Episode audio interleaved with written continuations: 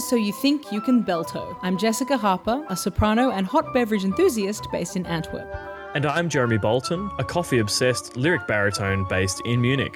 Jeremy and I have created this podcast to empower emerging artists across Australia and the world with access to the direct knowledge and relayed experiences of operatic artists and practitioners. We aim to help inform emerging artists with this podcast resource and to hold a mirror to the opera system so that artists can make their own individually informed decisions about auditions, competitions, engagements, and more. You'll hear everything from in depth artist interviews to long form panel discussions on topics concerning emerging artists. Hi everyone, it's Jeremy Boulton here. I just wanted to jump in quickly before we commence these two interviews with these fabulous repetiteurs, young emerging repetiteurs to explain why we decided to do this episode today. Repetiteurs are the unsung heroes of the opera theatres, and they really help stage rehearsals happen, piano dress rehearsals happen, and they coach the singers. They help with uh, repertoire and ensuring that people are ready for the rehearsals.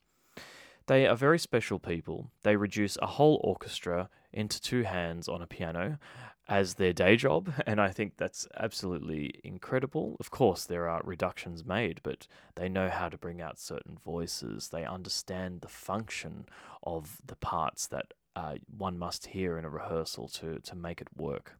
These are very special people, and I hope that today is an introduction into what they do, how they like to work, and I hope, particularly towards the end of the podcast, when you hear from Martin, I hope uh, someone who is aspiring to become a repetiteur or is interested in exploring this area, I hope that they can take that advice and begin to run with that. And perhaps also look at finding a mentor, as Kristina did, to introduce her into this world. Thank you very much. Enjoy these two interviews with Kristina and Martin, two people who we will hopefully have on again to discuss things in more depth at length. And we'll also have some fabulous repetitors coming on in future as well. That's Jeremy Boulton over and out. And we go to Kristina.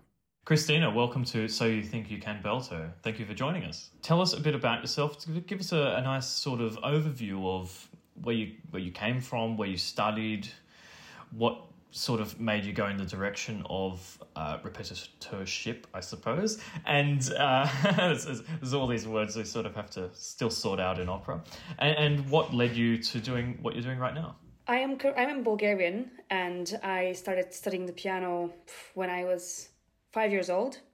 Sorry, studying the piano. I started playing the piano when I was five years old, mm-hmm. um, and I've actually always done solo until quite late into my college years. Um, you know, I studied a bit in Germany as a kid, and then I moved back to Bulgaria. That's a very fast forward, um, but it will be relevant for the opera work. Yeah. um, and then I went to do my bachelor and my master's studies in Scotland, in Glasgow, the Royal Conservatoire of Scotland. Um, so both my bachelor and my master's is still in solo piano, but uh, fortunately or unfortunately, well, life will show. A lot of my friends ended up being singers. Um, so my way into opera really was just um, helping my friends out through their recitals and just doing a lot of gigs with them and uh, realizing that actually I love working with singers and I love the repertoire, I love working with words. Um, and yeah, that just kind of slowly became more and more of my interests. Um, however, I still finished both my bachelor's and my master's very focused on the piano solo and then only after masters really after that was 2019 did i spend my first year out of official education. Um, and i spent this year kind of playing for leader classes at the conservatoire but i was not studying anymore. And um, just helping out one of the vocal coaches that year. So she is really my way in. So her, na- her name is julia lynch and uh, she was the main accompanist for the whole vocal department at the conservatoire when I was studying there. After my master's, really, after my last exam, I was a bit lost and I wasn't sure what that I wanted to continue doing solo. So I just asked her out for coffee and I asked her, can she be my mentor? And I'd love to learn from her. Mm, mm. So I just started observing her coachings and mm. helping her out, and that led to her inviting me to come to the Masquerade Opera Studio in Florence, which she and her husband Ralph Strehle set up, um, which began its first year in 2020 during COVID. So I was part of the first um, group of artists that they had. Um, and yeah, and that began my official opera journey. So Florence, Italy, and um, Masquerade Opera Studio. So I spent two years there. Um, you know, with with a different group of singers, because um, they they changed from year to the from the first year to the second, and um, yeah, it was extremely inspiring being there, um, because we were working in a very small group, and we get to really um, just work one to one with every singer um, through a lot of repertoire and you know a lot of different experiences, which I'm sure you will get into more detail with later on in the conversation. But Masquerade for two years, and this year I am a emerging artist, a repetiteur at Scottish Opera. Excellent. So that is my journey so far. it's been very busy, and um, I can tell, and particularly doing the switch. Everyone does it sort of differently. I've noticed with reps, they do the switch from solo piano to perhaps repping, or they more and more now. I think I see people going into conservatoires doing a undergraduate in they call it collaborative piano now, which is um, which yes. is the new new terminology, I guess. And so really everyone makes that different journey. I even know I have a, have a friend of mine who went from playing organ to being a rep, or and playing solo piano and various keyboard instruments to being being a rep. So how do you think coming from solo piano equipped you to deal with uh, reductions and you know sort of the the partitura and that you have to play from the the reduction scores? Mm.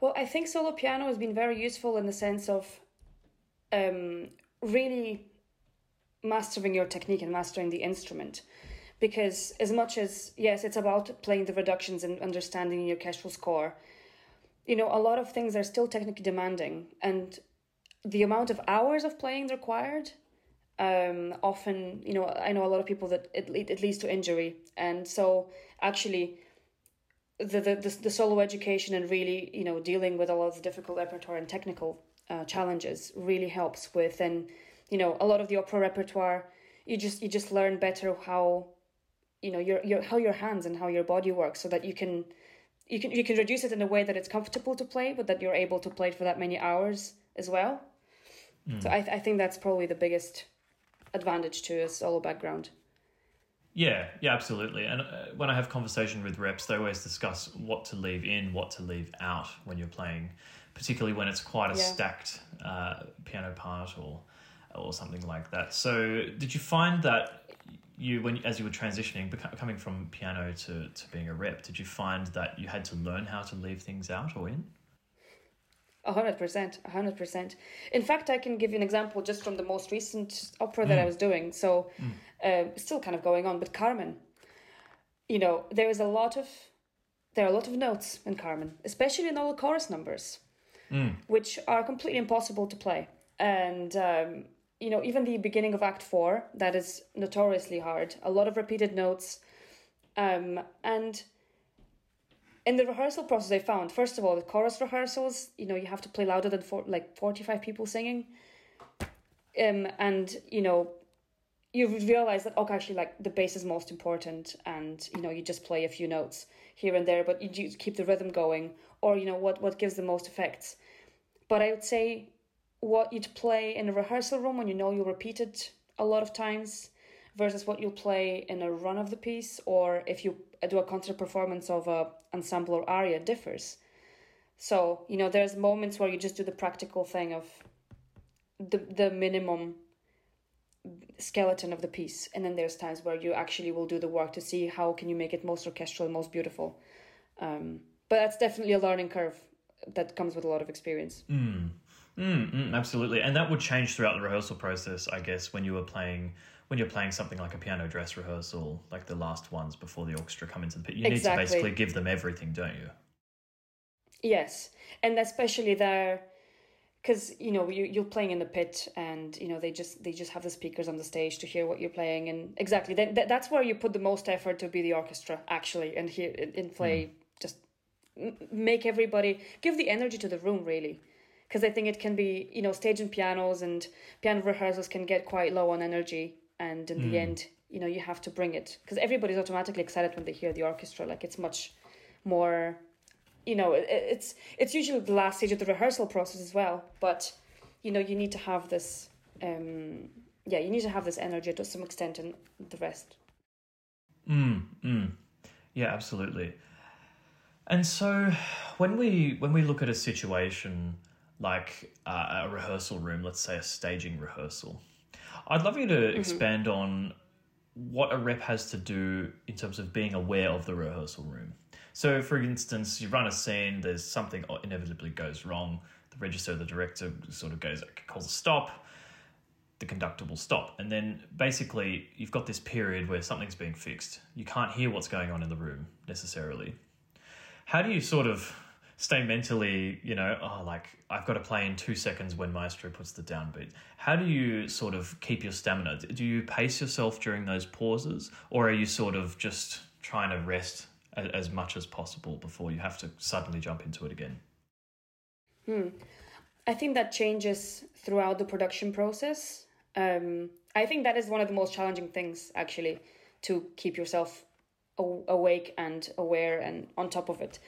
Um, but I think in the beginning, when you don't know the piece so well and you don't know the room so well, absolutely, I, I pay it as much attention as possible to what the director is doing. And, you know, if I've seen what they staged, I will be aware of sort of what place in the music that might be.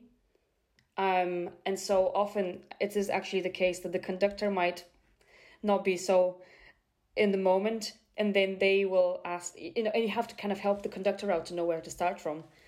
That's happened quite a lot. So it's sort of was sort of my responsibility to really follow where the direct what director is talking about, and um, but in the beginning, you you know you really have to have all your eyes and ears out to know, and then of course you know weeks are in you know the production you know what it looks like. So it's just you know it's easier. So you don't have to work so hard. And also by then you'd really know the piece as well. So um but I, i'd say 100% listen as much as you can and hopefully you can hear something of what they're saying. I think usually in the rehearsal room you will hear what they're saying. Mm. You know mm. in a stage rehearsal that's in a stage and piano that's where you have no idea what's going on. Yeah. And then you um, really you really have to take your direction then from the conductor if you're in the pit. Yes, I also think the stage and pianos are much harder to play because um, you can't hear the people on stage, or you can hear them a little bit, and you should really ignore your ears because it might there might be delay in what you hear. Um, you know, whereas in the rehearsal, you yes you follow the conductor, but we automatically follow the singer sometimes, and in the stage and piano you have to um one hundred percent just go with what you see. Um, yeah so that's i think that's that's much harder and it's harder to keep present because again you you cannot see or hear what's going on on stage so you're completely um, dependent on when the conductor tells you to start from yeah Absolutely, and keeping it together would be would, would be very important. And we we see that because uh, you know pits are so difficult.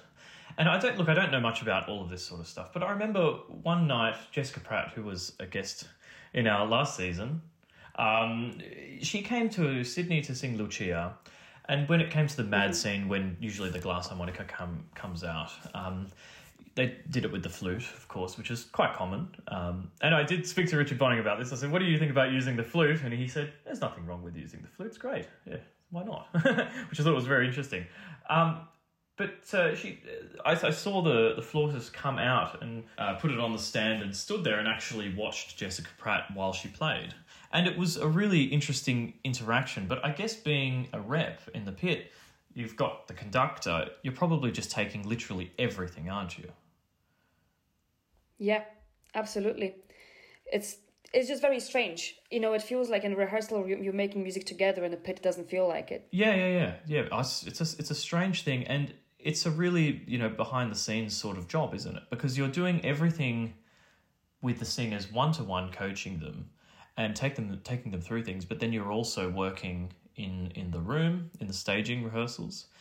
Um, when you're preparing a singer in a coaching, though, they they they obviously take the advice on and then take it to the conductor. So I suppose there's a point where the conductor's say would would be the final say if there was a certain approach to something. What has been your experience there? Are you able to get on board with what the conductor's approach is before uh, they go to rehearsals, or do you just sort of have to go with your instincts on these things? I think so. The, the two main productions that I was involved in this year were Il Trittico by Puccini and then Carmen. Um, for the Trittico, um, we had a session of all the music stuff with the conductor that we were all just got together and sort of sang the parts and played the parts and kind of went through the whole piece discussing that oh that's probably going to be an issue that might be an issue. Oh we have this person that's cast for this this person that's cast for this. These are the things we kind of expect from them. And and it just kind of yeah the whole kind of music team talked through the pieces. So you sort of already knew what the conductor's ideas were hmm. which i think to be fair that sounds that was very useful. That was very very useful because then everybody was sort of on the same page. Because then suddenly our head coach was preparing the principals you know then the chorus master's going with the chorus and everybody sort of doing their little bits. Hmm. And you know it was already made sure that yeah the tempi are agreed.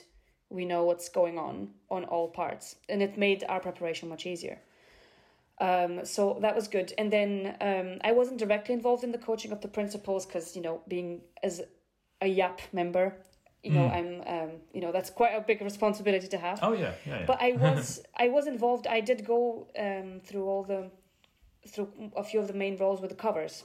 So in coaching them, my job mainly, and again, it, it I found it extremely interesting um, because. I mean, I suppose until you're involved in all the process, you don't realize how many things are going on behind the scenes. Mm, but mm. coaching the covers, I mean, they haven't been to any rehearsal, so my job mostly is under you know I, I know their parts. I know the conductor's tempi. I know the how you know how he beats certain things. I know how he mm. handles certain rows and tempo changes. So in going with them through the roles you know i just sort of kind of walk them through you know what what you know what the conductor is doing you know and just making sure their entries are right and kind of just they know what's happening because they only really get to see you know final floor running when we go into stage rehearsals um, so at least you know that's kind of how it works um, here at the opera, um, at Scottish Opera. So that's been one one side of the preparation that I found interesting. Um, With Carmen, um, yeah, I think there's just you know there's always like three four days of music calls for everyone before we start production. So that's when you find out how everybody does the things.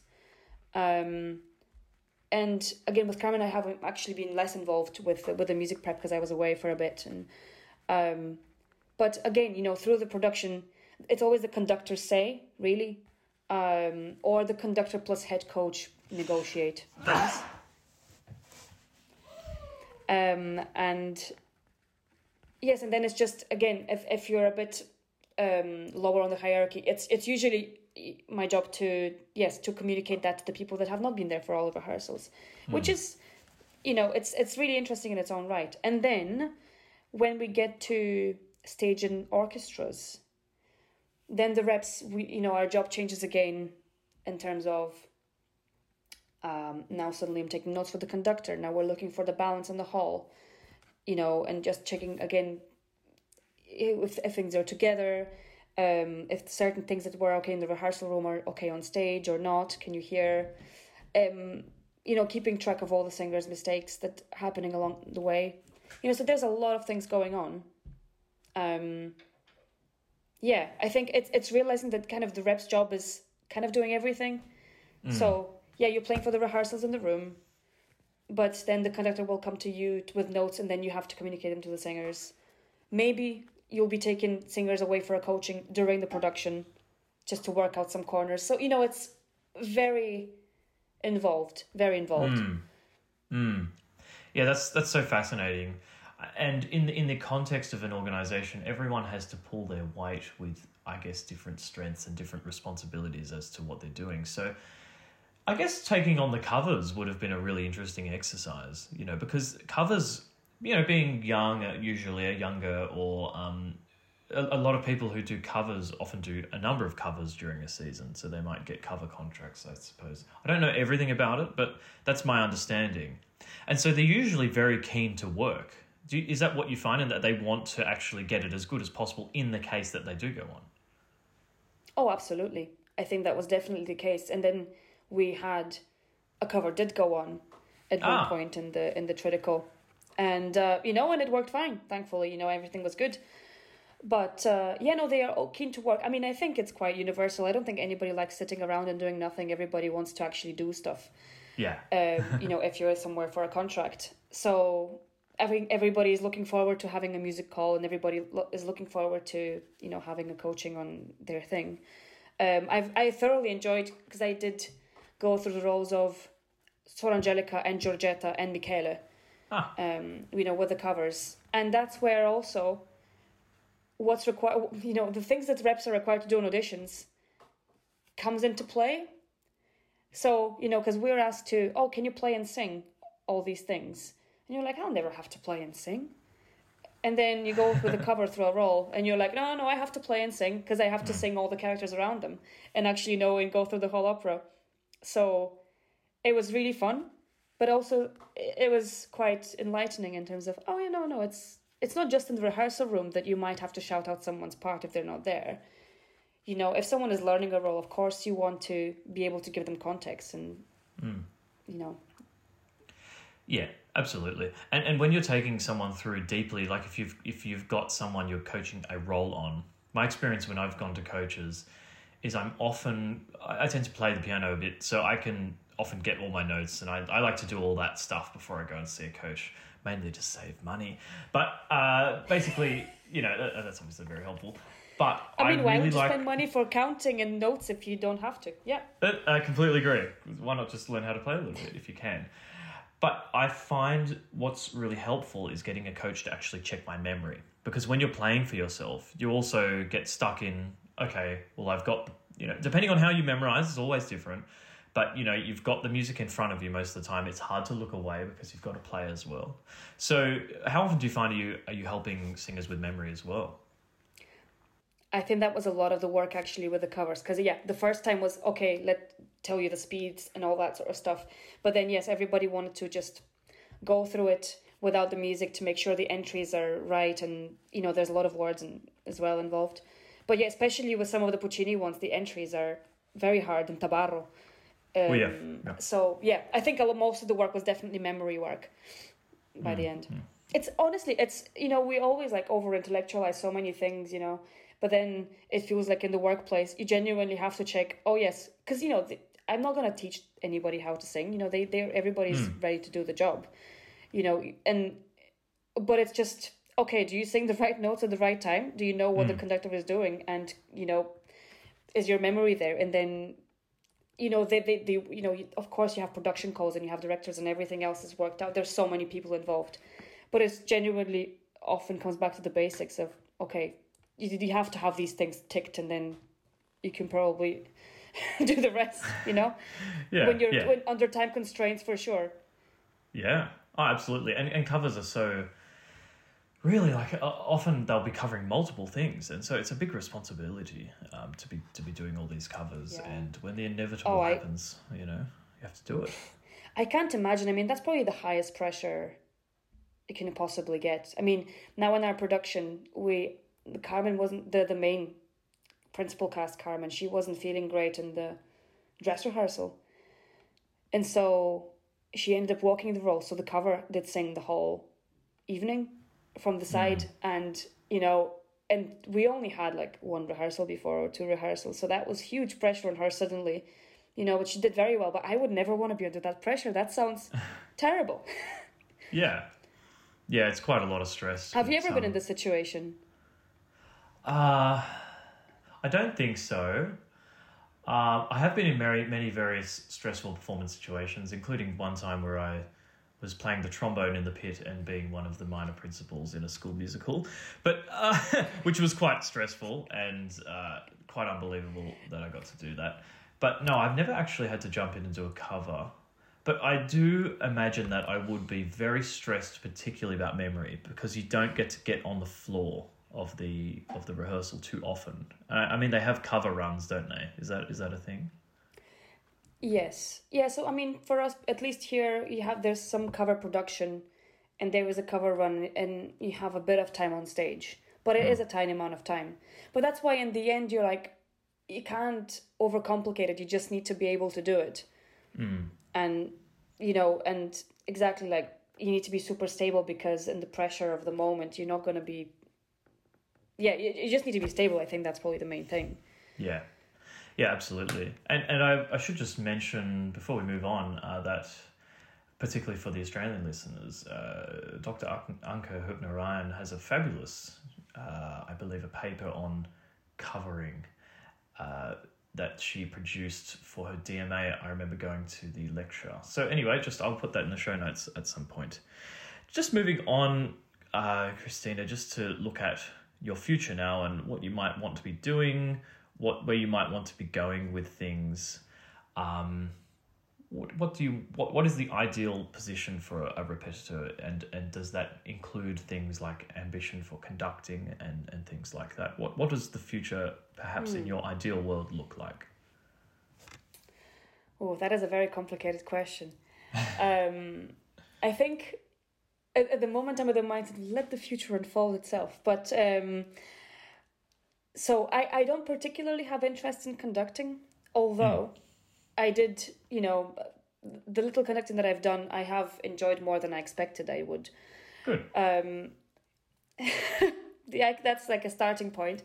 Um, I've always been more in, interested in the coaching side of things because I really, really enjoy working one to one with singers. Um, so my future currently looks like, you know, I, I keep working on perfecting on the languages because I think that's one of my strong sides. Um, so as we spoke earlier, you know, getting French up to scratch alongside, you know, the rest. I think a lot of us are trying to get number French up one. to scratch. It's hard. Yeah. Yes. Um, so you know that would be good, because yeah, I mean I think it's just it's just so interesting, and it's you know it, it's really liberating to to feel free and, and, and more languages, and you know, and then all this repertoire and opportunities open up for you as well.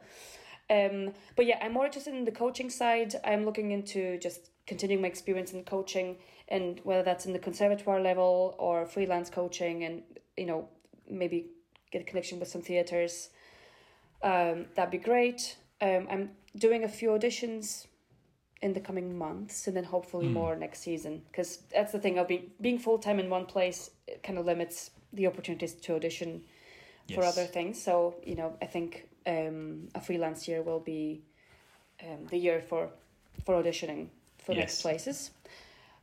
Currently, I'm looking more into project by project work. Um,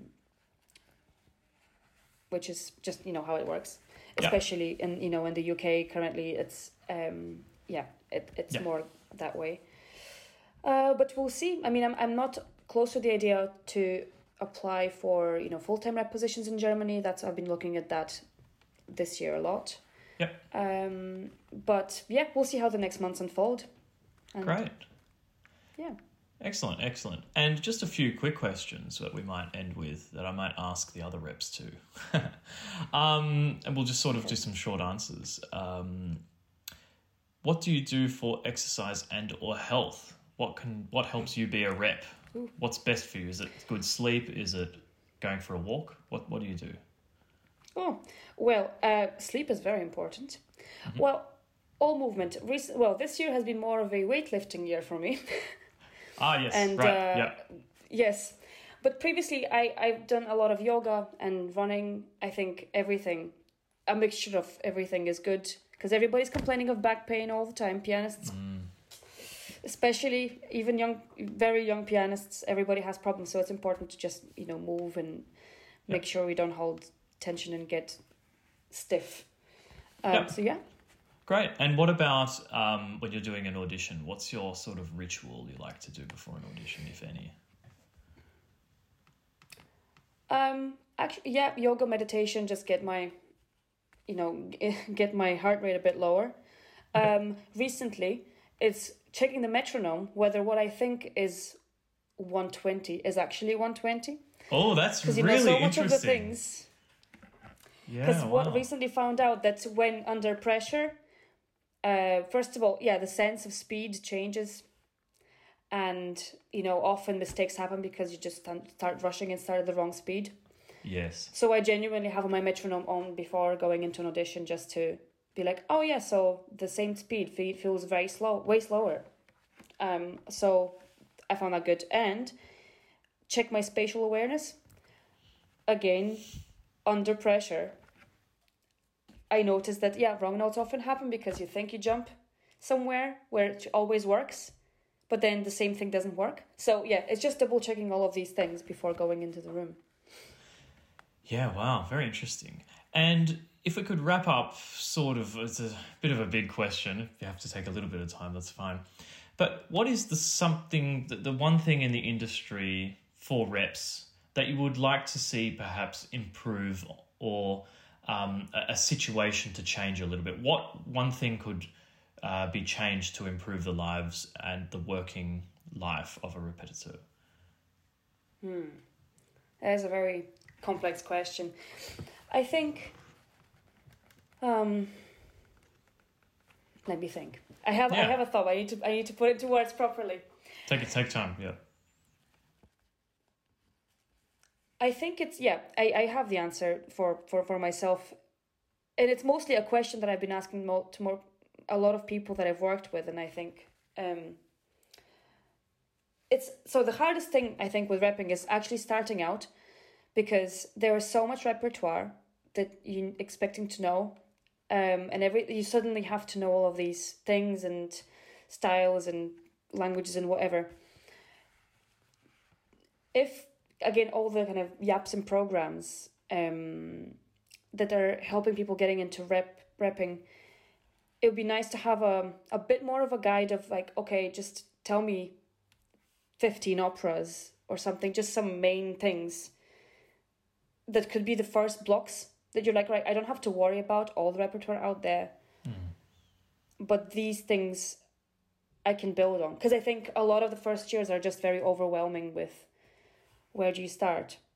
So I I think that would be the the one thing to to have a bit more structure from the start in terms Yes. of yeah repertoire and just like one or two skills that that you know you can work on just to make it less overwhelming because I think most of the time it's you you're thrown like so many things are, are thrown you at the same time and it's just kind of surviving it Yeah, I can completely understand that. And there is so much repertoire. And nowadays, I think more gets thrown into, I mean, generally around the world, the canon, the opera canon is always sort of there, but new works are getting commissioned. Some commissions can attract grant funds, which houses might like to do, or they might like to just uh, explore some new avenue. And that often means new repertoire, perhaps stuff that hasn't got a recording that no one's ever heard of. Maybe it's not in your mother tongue. And so there's just so much to learn. And I think we were discussing this um, when when we saw each other at the Schulte, Kristina. You know, this this whole thing of when someone walks into a room or um, or you- you're working with someone or you're just having casual coffee with someone and they're like oh you haven't heard of this opera before? Like how can you not know this opera? But the reality is everyone's experience is different. And and you know you've come from this solo Yeah. piano background. I don't know much about piano concerti. Um, you know what am i meant to know? So i guess that's a big part of it isn't Yeah. it as well?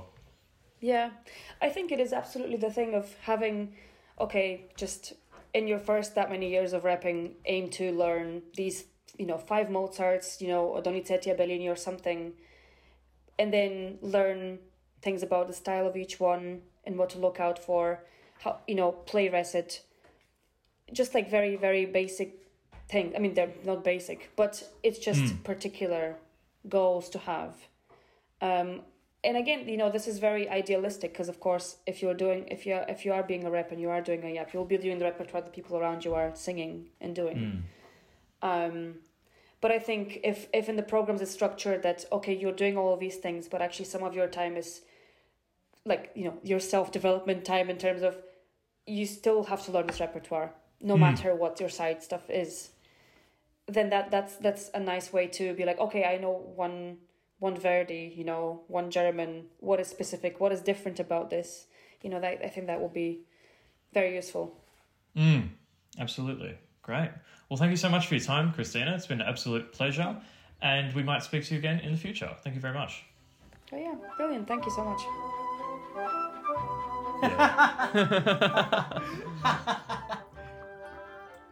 And as Martin pours his glass of water here in Dortmund, he looks at me thinking, what the hell is about to happen on this random podcast? What did I get roped into? Yeah, that's it. That's it. So I'm here with Martin Lijauco. Is that your preferred pronunciation? Um, Lee Halker. Lee Halko. Yeah. Why didn't you tell me that before? That's not a big deal for me. Lee Halko. I love the variations of my name that appear across the world. But Uh-huh. um, yeah, it's a Spanish J, so Lee Yeah. Halker. Lee Um, Halko. yeah. Oh, very good. Well, I'm here with Martin because he is a rep at the Opernstudio NRW in Germany. We're in Dortmund right now, and Martin's been very, very nice to host me while I'm here doing the Belvedere competition. Oh, mate. it was very nice. um, so really appreciate that, and so and I appreciate your time as we launch this podcast. Blah blah blah. So tell us about your journey from the beginning. We'll try and like get this done in about thirty min. Okay. So so I sort of want to like I sort of like want to really go from the beginning. Tell us about the start and basically the journey and how you discovered repping, and then yeah, if you could enlighten us after that about NLV and the open open studio and things like that. So tell us about your first encounter with the piano, Martin. Ooh, with the piano. I'm not even sure I remember. When I was a kid, um, I think my parents just noticed I reacted to music videos and live concerts. They had the Eagles on.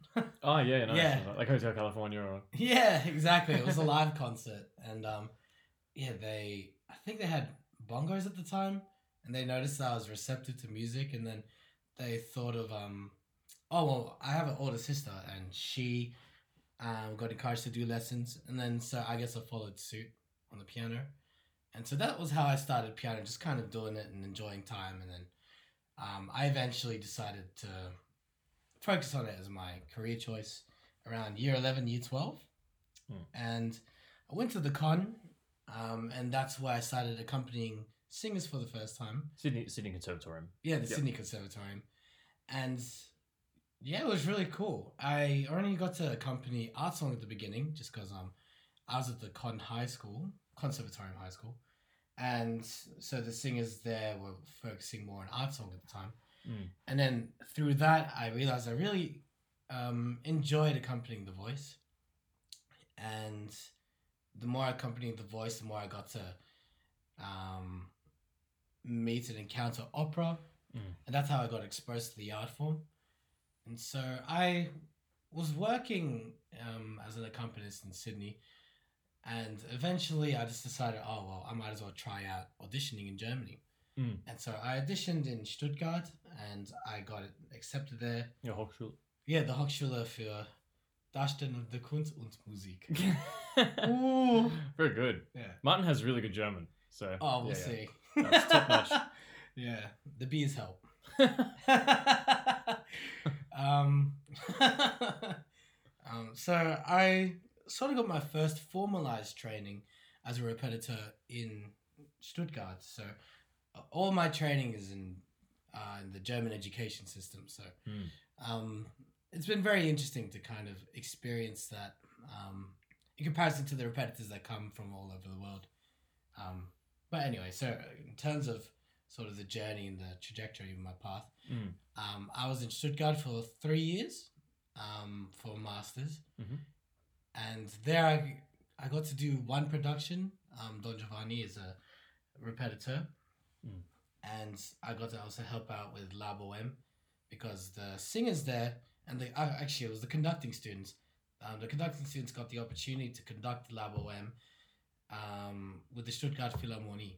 Wow, that's pretty cool. Yeah, it was really it was really awesome actually, and I think it was the head of conducting that got them that opportunity, and so they needed singers. It was purely a workshop. It wasn't to be performed. It was purely Really? yeah. That's kind of cool though. I like that too. yeah. It was random that they can just like, hey, can you help our students out to learn? It's like, yeah, we'll play the whole opera for you. Wow. Yeah, it was wow. amazing.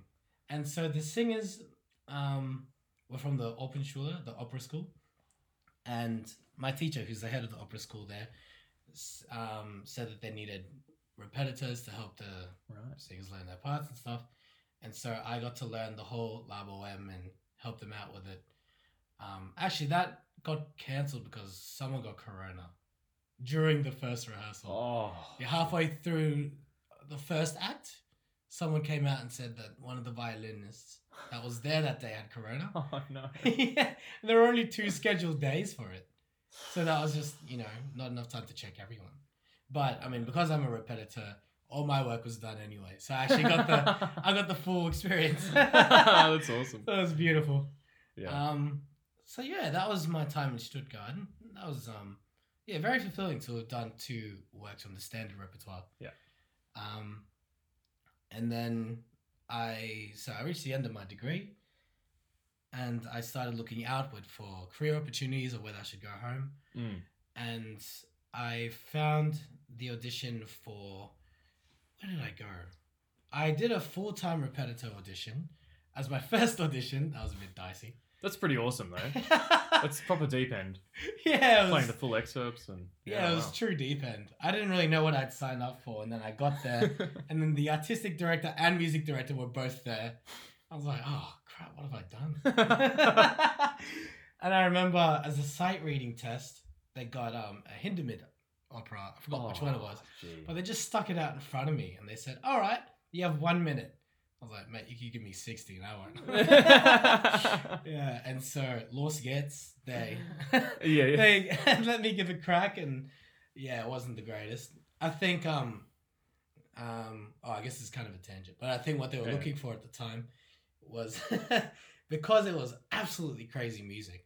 I think they just want to see what I would do under pressure. You Mm. know, just like keep the rhythm going or Yes. something, even if it was like plop plop plop plop. No, no one's going to play that perfectly, right? Oh no! Even if you prepared it, you might not because you have so many pages to learn. Oh no! Yeah. Well, at least I hope not. um, yeah. So that audition happened, and then I auditioned for the Open Studio in Zurich, in Switzerland. right, yeah. Yeah, and that was pretty good. Um, but alas, um, I didn't get it. But Hmm. whatever. And then I finally ended up in the Open NRW, which is um North Rhine-Westphalen. It's one of the states in eastern, northeastern Germany. Hmm. Wait, northeast. Sorry, western Germany. Western. yeah. yeah. Um, yeah, and I ended up here in the Open for the NRW, which is related to, oh, associated with Dortmund, Essen, Wuppertal, and Gelsenkirchen. hmm And the and the nearby theaters, I know they're not associated, but uh, Düsseldorf and Köln is not far. They're not far away from these. Oh, these no. theaters. Yeah. Dusseldorf, Hagen, Köln, uh, Duisburg. Duisburg. Yeah. Oh, yeah, there's one every three kilometers or something. it's nuts here. Um, amazing. yeah, so I've gotten here and yeah, I've just been sort of lucky enough to coach all the singers that get engaged with the four theaters. So the four theaters would then give these singers roles, whether it be Barone um, from La Traviata, Norina from Don Pasquale. Um, I think four of our singers were in Zauberflöte, um, the magic flute, and that was really fun to work on.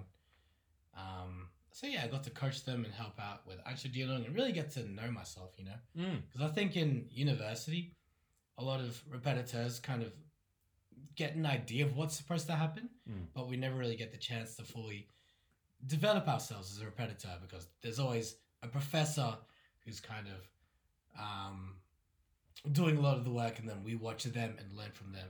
And it's only until we get into the workforce that we get to really train that part of ourselves. And so I've been really blessed to have the last year just completely enhancing those parts of my skill set.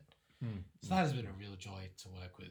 And I've also been really lucky to uh, one of the theatres at Gelsenkirchen, they've let me have the opportunity to play in the um in the what is it called in English again? The grub.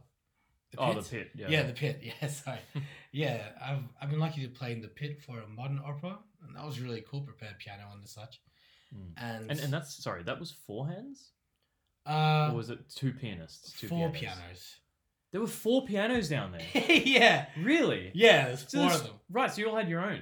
Yeah. How do you fit them all? Oh, I don't know, mate. I I didn't know that. See, I never, wa- I, wa- I never walked down to the pit and had a look. Yeah. Oh my goodness. That was nuts. I think there was a concert Yamaha, concert Steinway. and I don't know what the other two were. What were you Yeah. playing?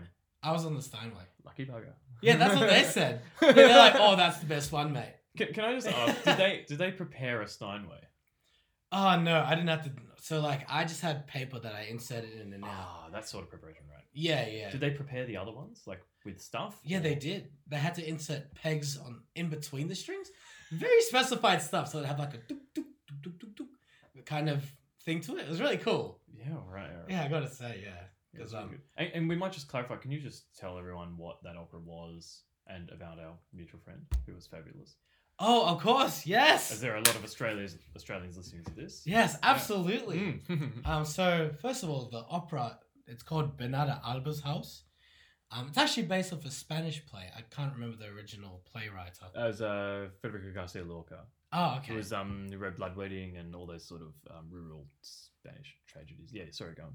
Absolutely. Um, so Bernarda Alba's house, um, it's yeah based on a play, and it's centralized around a mother, um, who's in charge of her household. Her second husband has just died, and it's a it's a very claustrophobic kind of thriller Mm. sort of story. So the second husband dies, and it's set in I, want to say eighteen hundreds Spain. Yeah, something say. like that. Yeah. Yeah, and so um, the second husband dies, and she says, "I'm going to instill an eight-year mourning period Mm. on the house." And she has a very tight, uh, tight grasp on her five daughters. Mm. And it's all all women in this cast. Yeah, all women in the cast, and so it kind of starts to talk about sort of um, depictions of society, I guess, through the lens of this mother's grasp on these five children.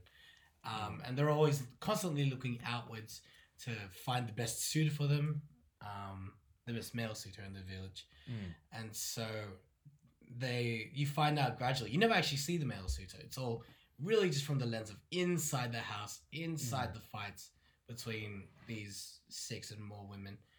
It's very interesting. But so the richest of the family, um, because I said before that there was a second father that died, but the first father, I don't know what happens to him actually, but he's not in the picture anymore. Mm. And the first daughter of the family, the eldest, is from the first father, who's the, and so she got a very rich inheritance, and so all of the other sisters are incredibly jealous, um, of the first sister. And the first sister happens to attract the attention of the best suitor in town, Mm.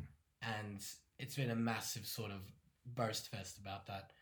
Um, but actually, we find out later in the play that one of the other daughters, Adela, that's the name of the um, the second daughter about to Mm. talk about, Adela has actually had an affair going on with the suitor, Mm. and Who, who never appears in the piece. yeah, never appears in Yeah. the piece. So you get very uh, you get varying images of this man. Mm. It's very interesting to deal with, and so the whole family finds out, and um, uh, towards the end of the play, they go outside because they hear that he's approaching or he's around the house, Mm. and so they go outside, and one of the sisters carries a in this production carries a gun outside, Mm. and then you hear a gunshot, and the sister and the maid comes back in, and they pretend that they've shot and killed him. Yes. Yeah. And so Adela, in her in an intense motion, uh, intense um like a- moment of yeah. sadness, she goes and hangs herself, Mm. and it's a very emotional part. Mm. And they bring her back in, and the mother goes, um, "You will all cry in your own time. The Mm. dignity, the dignity of this house will be preserved." Mm. Um, if everyone, if anyone asks, this Adela Mm. died a peaceful death, Mm. undisturbed, and she died a virgin. Yeah. It's It's insane. ah, full on, isn't Yeah. it? And that was that was a fabulous uh, portrayal by Catherine Allen, Exactly. who who was uh, who, who studied at City, City Con and, and did her studies also in the UK and is now now working at Gelsenkirchen doing this role. Yeah, Very exactly. powerful, you know. Very, very powerful. Um, the music itself, it's it's such a demanding Yeah, voice. and it's uh, Aribert Reimann, right? yeah, Aribert Reimann. Aribert It Reimann. premiered for the first time um, the Bayerische Staatsoper. Mm. um, 30th of October 2000. 2000. Here we are. And it's two hours 15, ohne Pause. And that was, I must say, from the audience, very sort of distressing. Particularly when you need a drink and to go to the bathroom. Absolutely. and uh, yeah, so that was a fabulous project. So tell us about the, that experience of playing in the pit versus playing uh, for these rehearsals, because you didn't have to play. My understanding was you didn't play the rehearsals, the stage rehearsals, because you've been working on this other one, Jordan or Daniel. Yeah, that's and, right. And, and various other things, of course, um, in the busy life of a rep. But what was it like? Was this your first time playing in the pit of like this sort of piece? Yes, Yeah. yes, definitely. I I was I was in the modern music ensemble in the university. Oh, yeah, yeah. once, yeah. So What piece did you do there? oh, I can't remember. They were awesome. though. I used to go to their concerts. It's a real shame about five people would turn out on a Friday night. Does the music was so good. Really? Yeah, yeah. Well, at least when I was there. But modern music ensemble is just fabulous. Maybe they get more. Did they get more patronage when you were playing? Or Um, I can't remember to be honest, but I Mm. felt like there was a sizable audience. oh, that's good. Yeah. Yeah, uh, at least thirty. Mm. Yeah. Um, that was in 2014. I want to Yeah. say Yeah. Right. Right. Right. it's a very long time ago. Mm. Um, but in terms of playing in the orchestral pit at a theater on a massive stakes level, I suppose Mm. this is my first time, Yeah. and I guess like already there, just in terms of the pieces, the repertoire, there was a massive difference because you know when I'm usually in a uh, scenic rehearsal, is that what Yeah. they say? Yeah, in a scenic rehearsal. Um, I'm usually playing everything. I am the orchestra, Mm. so I know how it goes, and then um, I focus on the conductor. But otherwise, I don't have to listen for another part, or I Mm. don't have to count. Um, and usually, it's something very tonal, Yeah. so I know exactly what's going on in the music, and I want to come in. But in this type of music, it was very interesting. Um, it's impossible to memorize this music before the first orchestra rehearsal, you know. You mean for the singers? Sorry. For the singers, you mean?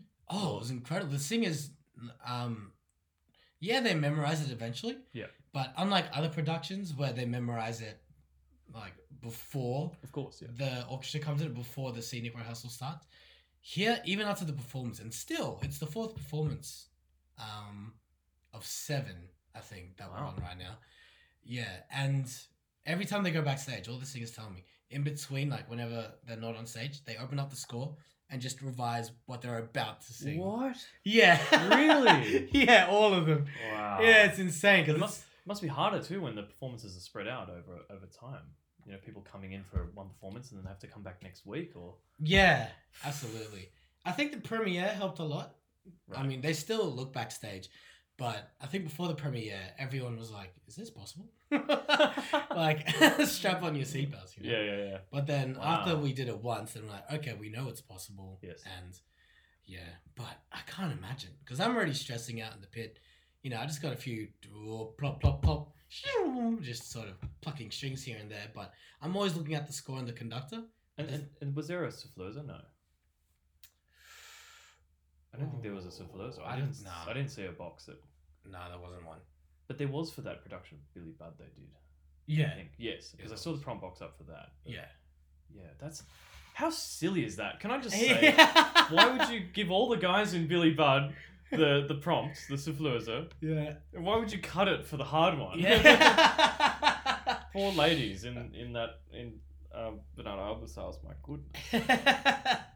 yeah, unglaublich. Would that unglaublich, yeah, as we keep saying. But Yeah. do you think that would have been helpful? Or is it better for the singers just to like the singers in this situation to just really know their parts, trust themselves and and the conductor, I must say, from what I could see of the conductor, it's hard to see from where I was sitting, but Mm.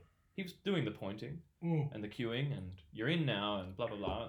Yeah. So did you think that was kind of helpful that they just had to know, be really confident with it and know that they don't have a souffleur zone? Is that Um, good pressure or bad pressure? I think the staging, thankfully, was quite. Um, it wasn't as packed in.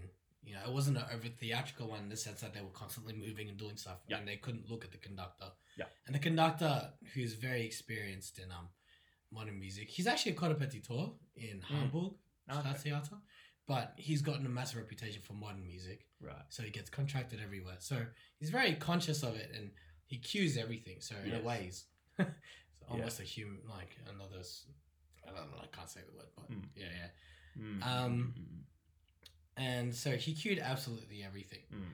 because there are lots of moments where um he keeps it really free, but he needs to keep it roughly within the structure of what the orchestra needs. Yes. And again, because it's a modern piece, Mm. um, the orchestra has no idea when the singers come in.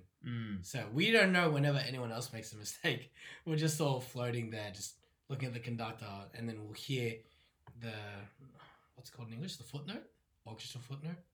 It's a, well, we just see other instruments parts on. Oh, the score. cues. Yeah, the cues in the score. Yeah, that's right. Like the Einsätze. uh, Yeah. Einsätze, yeah. Is that what you say? Yeah. Yeah, yeah. Um, so we see the cues going on on my own score. It'll be the trumpets go.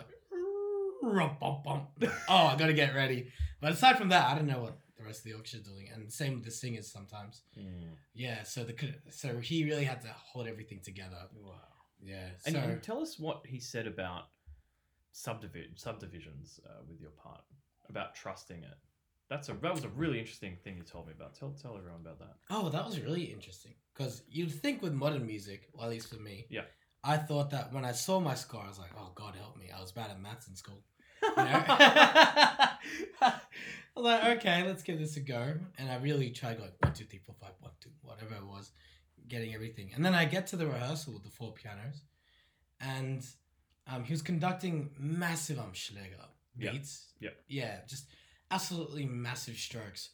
And at first we were like, oh, you know, this feels a little bit vague. Mm. And so the first thing he said was, um, oh yeah, you know, like um, all these rhythms are very intense and Mm. very, very um, uh, erratic. Yep. And he said, um, the reason why I'm conducting this, well, he didn't exactly say it like that, Mm. but I'm paraphrasing. The I'm giving you massive, um, massive beats. Yeah. Massive Schläger, um, so that you can just fit everything in these massive strokes. And so, just um, if it's one, two, three, four, five, you can just feel it as a semiquaver and just fit it in towards the ends of that stroke. Mm. And at first, you you could hear that and think, "Oh, wow, that's um, you know, it's a bit uh, loosey goosey." Thank you. But if you if, But- if he had a clear, well, I know you did from what I saw. If you had a clear ictus, like clear downbeat in the same spot, you can fit it in, can't you? Yeah, exactly. Yeah, and actually, what I started to feel later on in the orchestra is that um, it gave everyone sort of the space to musically work with their own instrument. Mm. Because if everyone's really stressed about, Ah, yeah. The articulations will be awful. yeah, and Yeah. it gets very tense. But I Mm. found that with this conducting, because we could just fit it in anywhere, then we didn't really have the stress. and We could focus more and be a little bit more flexible with the sound. Mm. And actually, the because the composer is still alive and they chat. The composer said, um, um, you just make it your own. And when so the, he said when he composed this piece, he doesn't necessarily want it to always be the same. And he said, yeah, just go and take it and make it your own and play it completely freely. Mm. Yeah, whatever's comfortable for you because I want to hear different versions of it, basically. Yeah. just- yeah. So And and if he's a good composer, like this guy absolutely was, Mm. the music will sort itself out. Mm. You know, if the parts are written right, and the balance was so good. He kept the orchestra low. yeah. Everything was everything was just. But that that theater is just wonderful, Gelsenkirchen, isn't it? I mean, you know, we saw Yeah. Billy Budd there. It's just absolutely wonderful. Yeah, it's wonderful. I guess to any of the Sydney siders that are listening, Mm. Gelsenkirchen, at least from uh, from my eyes, it's roughly the same size as Eastwood, and they happen to have a massive opera theater there. it's so awesome. Just Yeah, yeah, four hundred seater, I think, something massive. And they that's have massive. Yeah, yeah, they have Billy Budd mm, by Britten, Don Pasquale, um, Carmen. They have Yeah. all these shows going on. It's amazing. And they don't do cuts. Like they do the full whack. I think. You know. Oh, yeah, all they the do the- time. It's just unbelievable. Yeah. Because like you, your Landestheater and stuff like that, sometimes they'll do them with cuts, but yeah, these guys are these guys are incredible. Yeah, You they're all don't- about it. Yeah, yeah, yeah, absolutely. So tell us about uh, this Opern Studio. Probably got another sort of six minutes or so. Tell us about overall what, apart from that fabulous experience, which I'm glad we went into detail on because it's different from what um, our other reps have spoken about. Um, tell us about the experience of, of the opera studio and what it was like to work between the four theatres. What was your schedule like? Ooh. Um. Okay, so I guess I'll just go from the start Sure. because sort of my role and my duties every day started to change over time. Mm. So opera studios um, serve a educational purpose, a developmental purpose for repetitors especially. Um, so I was lucky enough to work under Robin Phillips, um, musical director of um, of the opera studio, and he's a seasoned professional that worked in Mannheim and other cities around Germany as a correpetitor, and um, yeah, it's just wonderful. So when I first started, um, I was playing a lot for his coaching. So he would coach, and I would play the piano, and I'd absorb a lot of what he was doing. Um, and so Do you learn how to coach from him partially, as well as at your time in Stuttgart? Yeah, partially. Yeah, I think um, because he wouldn't necessarily give me a structured lesson and be like, you know, repetitorship one hundred and one. yeah. Point to these like never say this. No, it was nothing like that. it was more so I kind of get to um see what he was doing, which I guess I also got in Stuttgart, but he was a lot more. Oh, what's the right one? Uh, I guess he addressed me a lot in the situations, in the sense where um, he would say something to a singer, and then he'll turn around to me and sort of explain why he was saying that. Mm. Yeah, and all the singers are lovely people, and they they all realize it was a educational place Mm. for them as well. So we were all learning from each other how we both functioned Mm. and helped each other out. Um, so that was a bulk, probably two months. Of- Yeah, and then you moved on to individual coaching and playing as a rep in these in the productions. Yeah, exactly. I think it was a very um, gradual process transitioning into that role because what Robin did um, was that he asked me to go and watch a lot of auditions. I mean, not auditions, sorry, um, rehearsals. Oh, right. Yeah. Um, staging rehearsals at the four theaters. So this is when I first started to interact with the four theaters because Robin would tell me to go there, and then just from going to the four theaters, um, I just started to meet people, Mm. the intendants, get MDs, whatever. Mm. That was really great. Um, and so I was sitting in these rehearsals, and Ron would be like, "Oh, what's your feedback?" And then I would say to him, and then he would say, "Oh, that's great." And then he would summon the singers to him if they had time, and he'd be like, "Oh, Martin has some ideas," and I kind of shat myself. yeah. Nice to be put on the spot. Yeah, a little bit. Yeah, I was like, mate, I, I told you with confidence. No, but um, no, it, was, it was very good, and I really appreciate it now because um, I think at university I don't really get the opportunity to sort of uh, uh strengthen my confidence. I guess as a repetitor Mm, because mm. you don't really get the chance to give direct feedback usually. Yeah. Um, And if you get thrown in the deep end to be a, a normal contract rep, right, you'd be expected to do coachings. And if you don't know what to tell a singer, like singers, I mean, I, I am a singer, so I'm allowed to say this. Sometimes we're a bit pretentious, and we some of us have ideas. Some of us don't like a certain word that a rep will use, Mm. and we'll go, or a coach, or anyone, or even a singing teacher. We go, "Oh, you're touching my technique. Oh, you know, you don't like the way I sing, so you're trying to fix everything." Like you have to be able to strike that balance. And so, did you find the studio was able to sort of that experience with Robin and the singers? You were able to bridge that gap. Oh, absolutely. Yeah. I think um would sort of try to figure out the right thing. So I mean, the first thing is to feel um that what you're saying has truth in it. Mm. Yeah. Um and if you if you're not confident in it, if you feel like you're grasping for straws, then it's better to not say something. Yeah. Yeah. There's no point in making something up. You only say Yeah. something to a singer if you feel like it's an absolute truth. Or if if it's um if it feels right by you. Yeah. It's like an Yeah. instinctual thing, you'd say, Um or is it more like from what you've learned? I'd say more from what I've learned. Okay. Yep. Yeah. Um yeah, you've you got to sort of like work from what you know first. You Mm. know, it's like I have I've only done some singing lessons, so I'm not going to profess that I know all the technical ins and outs of the singer's body and Yeah. positioning and things. Mm. So I'm not going to make up stuff like you know. Yeah. Yeah. Your, your palate is whatever. whatever. yeah. yeah, yeah. So you got to work from what you know first, and so that was really cool because I think once I started to learn what type of feedback to give, um, you know, and so my dad would always say uh, he's a businessman, but oh, it's absolute professional. Mm, mm. Yeah, and he always said, um, best thing to do in a situation when you're working with people and giving feedback is never give feedback that implies, Mm. but give feedback that answers the question, "What do you want me to do?"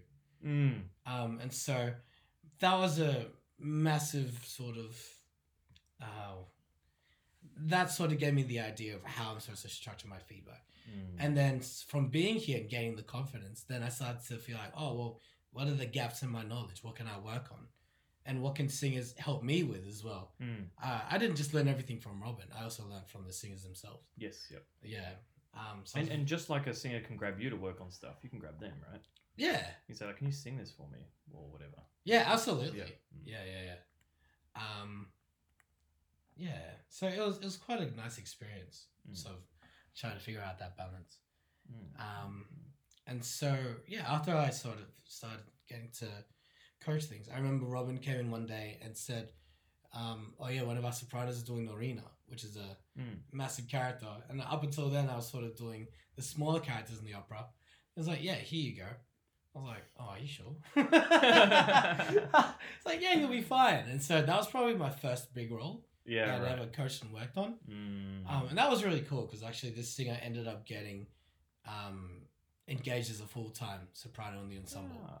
Yeah, I mean, um, already before Norina, but you know, I was kind. I felt like I was contributing a lot.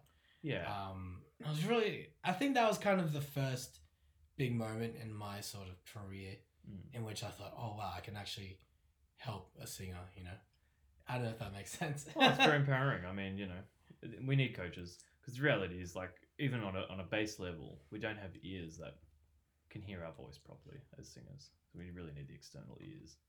Oh yeah. Well, when it's a part of your body, you're an instrument. It's, it's hard to hear that. Yeah. Easy to take on a plane. Yeah. no, no extra cost there. Yeah, that's it. Yeah, yeah, yeah. Yeah, no you can fly Ryanair. Yeah, exactly. You're right. So, um, what what do you think you've taken out mostly from the opera studio here in the NAV, and what would you say to people who are looking at becoming reps and, and coming to say Germany? Ooh. Oh no! How much time do we have? well, we, can kick, we can kick it on for another like five minutes. okay. It's Probably not um, enough time to pull that apart, but we can do this another time in the future. So Yeah. Okay. Yeah.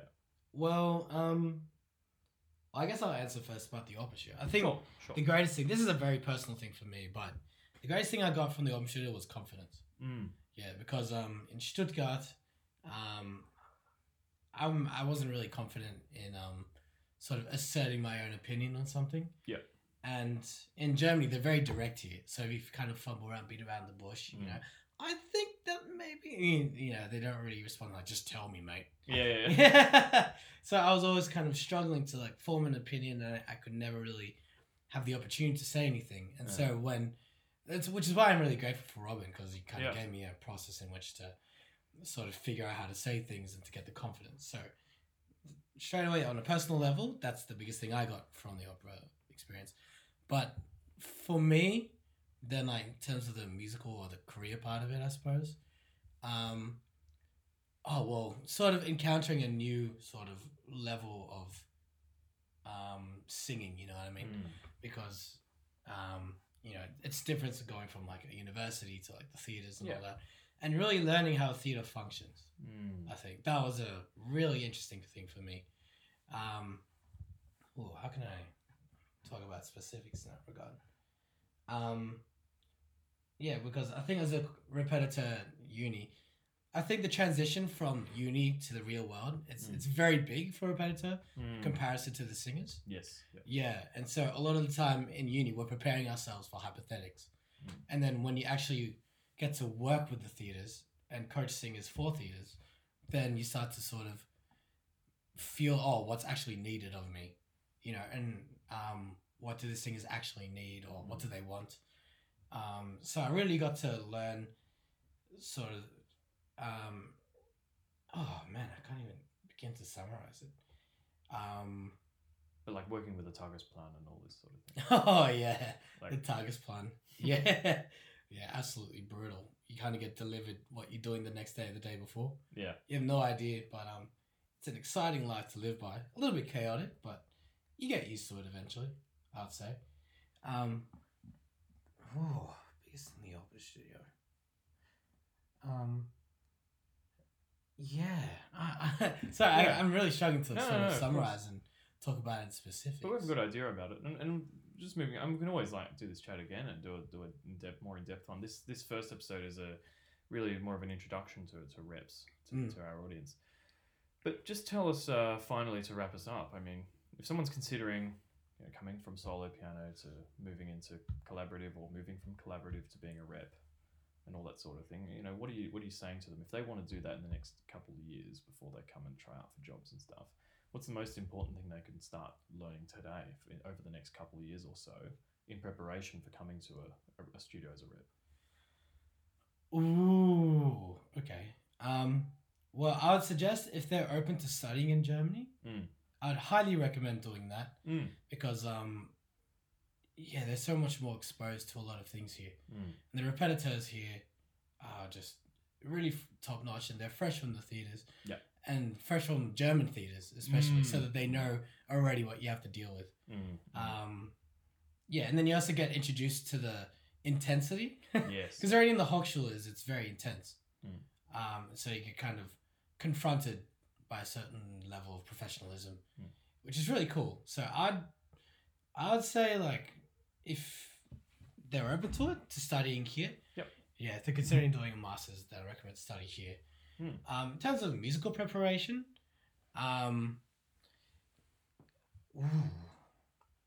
so there, uh, there are a handful of um, sort of greatest hits of audition repertoire for Mhm. repetitors. The first one would be the Figaro Act 2 finale, uh, Act Yes. 2 finale. Yep. Um, So, dal balcone. yeah, yeah. Yeah. Uh, it starts from the E flat. Esci omai. Yeah. Um, because you have to learn how to play and sing the whole thing. It's Yes, a, yeah. yeah. And it's the same with is it Act One of Bohème, the beginning of Bohème? Act one of Bohème until the entrance of Benoit. Um, yes, yeah. Act two of La Bohème up to and including Musette's aria. Yes. I was starting with a dum bum bum bum bum bum bum ba dum. Yes, exactly right. Yeah. Um, the more intense ones, they're still included in the repertoire. Um, but if you're auditioning for a Hochschule, um, it's not so important. But if you are auditioning for an opera it's important. So the introduction, um, uh, the introduction and Octavian's aria Ah, from yeah. Der Rosenkavalier Uh-huh. by um, Richard Strauss. Um, the Magdet scene at the start of Elektra. Ah, yes, yeah, yeah. Yeah. And the Judenszene from Salome.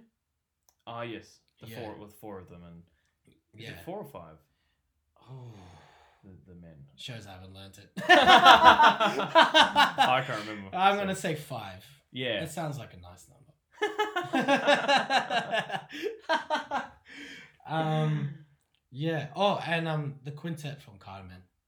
Yes. Yeah. Do you, do you ever get asked for the um the flute flute quintet as well? I know it's a bit simpler to play, but you do need to know that one, I think. Oh no, I don't. Really? Okay. No, they I just never saw it on the list once for a rep thing, but it might have just been a one off. I don't know. That's a good one though. I I mean, don't I'd be down. Yeah, I don't think it would be as hard to play as Carmen Quintet. Oh no, by far not. Yeah. yeah, yeah. Um, yeah, absolutely recommend learning those because Yep. you'll need those for the audition. Okay. Absolutely, you'll need those for the audition.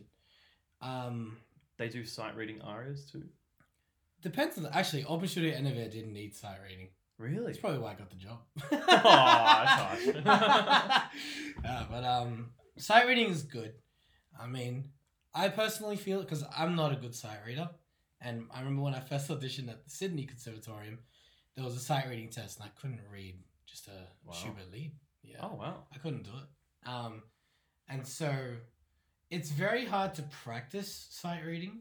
I know that people say you can do that, and it's possible, but if you're like me and at the end of the day you just want a game or chill out with mates, then it's Mm. not going to happen realistically. Mm. So if you could put yourself in situations where you're forced to sight read, um, then that would be a really good way to sort of boost that up because sight reading is pretty important.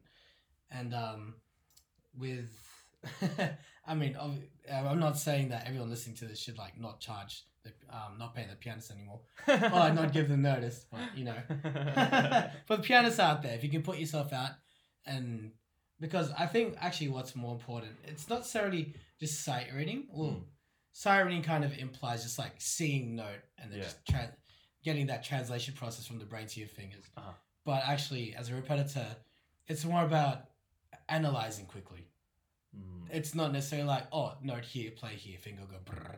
It's yeah, it's more so um, oh, um, that phrase is different. That's a clarinet. The singers Uh, need that. yeah. You play. Yeah. Um, And like looking ahead and probably looking at the direction of the stems or something and yeah. understand or knowing the score beforehand. That probably helps. Yeah. Study. So, um, I guess if you're new to sight reading and you see Mozart and it's like, and there's a melody, but it's not loud. It's just a small or something, just a small violin melody. A singer will actually need the articulation from the strings more and a bass impulse. So if it's like and the melody goes if I'm sight reading first, then that melody goes away because I know the singer's doing yeah. So it's kind of learning to analyze quickly Mm. rather than just being like, oh, note here, note here, note here, Yeah. chord here. Um, and then essentially, the more experience you build, and like the more you put yourself in those stressful situations, you you learn. Oh yeah, that ties into what I learned at the theater. Mm. yeah, because then you started when you're chucked into so many things at the same time. You think, oh, what do the singers need when Mm. you're sight reading? Then, boom, you know, Mm. this chord here, this chord here, this impulse here, and then there's no one size fits all kind of thing. Um, And Kristina was saying before I was chatting to was that um, you get better and better as the show goes on. If you have to play a, what they call it Klavier Haupt- Hauptprobe. yeah, Klavier Hauptprobe. Yeah, right. Like you know, you're gonna have to play pretty much everything then. Yeah, So you're building up to that, I suppose, as well. exactly. Yeah, I mean, it's kind of crazy, but every repetitor I've talked to uses the rehearsals in which they're playing with as practice, and it's it's a very good and healthy mindset. Mm. Yeah, um, because as well, like it starts to become a little bit unsustainable if you have to practice six hours a day and then rehearse six hours a day as well. yeah, Yeah, so you gotta. Um, that's sort of what. That's the strength of sight reading. Mm. I don't think people are necessarily looking for computers that can analyze and play. Uh, I mean, see a note and play a note. It's more so like how fast can someone analyze and provide su- support for the rehearsal. Mm. Mm. Yeah, that's what that's what sight reading's for. So yeah, um, learn some of these audition talks, but Mm. prioritizing Figaro. Everyone asks for Figaro. Mm. Everyone will always ask for Figaro. Absolutely. Um, putting yourself in situations where you can kind of learn how to be adapted to situ- situation, improving your sight reading and your analysis. Um, I guess the third thing I'd probably say is um, if you can, um, just learn one of the romantic languages. Not Hmm. necessarily to be able to speak it in vocabulary, although that's always a good thing. Um, but the phonetics rules of it. Mm. Yeah, and this one, um, this one's possible to learn overseas, and it's it's possible to learn while you're at the Hochschule, but um, so German Hochschules don't do IPA. Mm. It's it's a weird thing for me. I'm not Which is touch- a phonetic alphabet. yeah, Yep. um, where in which you break down the language. They just say. I just know how something sounds. But if you're an Aussie, you know, and yeah, you didn't grow up learning these other languages, that's it. Yeah. yeah, And that's probably why Castel wrote the, the Castel books with all the phonetics because we're talking about Met Opera America. Australia would do well at that. Even Britain would probably do well at that, but having the channel divide and all this. But Europe, the, on the continent, they will just speak everything. yeah, absolutely. Yeah. Yeah, and so I recommend sort of diving to learning um, a language and the phonetics of it with IPA. And the reason why I say that, especially, I mean, I know everyone has to do it, Mm. but as a pianist, uh, we never have to deal with that ever. Mm. And then suddenly we get here, um, and then just we're sort of expected to know it all. Mm. Yeah. Um, so I highly recommend checking that out. Um, there are websites online, and there's no one size fits all. But the more you can sort of start to familiarize yourself um, with vowels and all this kind of stuff, I probably recommend starting with Italian to any pianists listening Mm. just because um, it's the easiest. Um, actually, I remember getting very annoyed um, because I had to sort of find my own resources. Mm. And I sat myself down and I realized that there's only seven vowels in Italian. That's least. right. Yeah. Yeah, you know, um, all I's, uh, all A's, I's, and O's. Sorry, No, all A's, yeah, I's, and. U's Yep. are the same. Mm. But then all the there's two E's and two O's. Yes. Yeah. Yeah, and you just have to familiarize yourself with that. That's a 10 second lesson. Yeah. You know, yeah, and um, and you said like when you learned that to me earlier, um, that it was just a light bulb moment. yeah, It's like, oh, yeah, I get it now. It's a massive moment, and yeah, because the German Hochschule system here doesn't use IPA, they won't tell Mm. you that. yeah, and so the more you can kind of kickstart yourself in, as a pianist into learning these sort of phonetics for yourself, then the easier it starts to become. And when you learn sort of how a language works, then it actually gives you a stronger idea of how something should be sung. Mm. It's important for both the singers and the pianists, but I think that's a very foreign element. At least it was to me Mm. when I started doing this. So getting to learn a language is really good. Um, if you're coming to Germany, then obviously German is a Yeah. good language to, to start with. But in terms of educationally and just introducing yourself to the idea of how to tackle phonetics, Mm. Italian is by far the best place to start. Mm. Mm. Mm. Okay. So good. yeah, those are the three pieces of advice Great. I'd probably give. It's very good. Well, we're going to have some uh, busy aspiring pianists now running to the library or searching online for the latest IPA chart Yeah. for every language under the sun. Uh, yeah. Yeah. Martin, this was really good. Thank you so much. Oh, cheers. so, um, yeah, we might do this again. Might do a more in depth one later on at some point. But that was um, really helpful. And uh, thank you for your time. Oh, cheers. Well, thank you. Thank you so much for listening to So You Think You Can Belto. We thank the artists who have donated their time to make this information available to our audience. Be sure to subscribe to the show on your favourite podcast platform and follow us on social media. Our handles and links are in the episode description. If you have a topic you'd like covered, a question you'd like answered, or you'd like to recommend a guest, please get in touch with us at so you think you can belto at gmail.com. You can also support us with a little donation, which will go towards thanking our interviewed artists. Ciao a tutti! Ciao!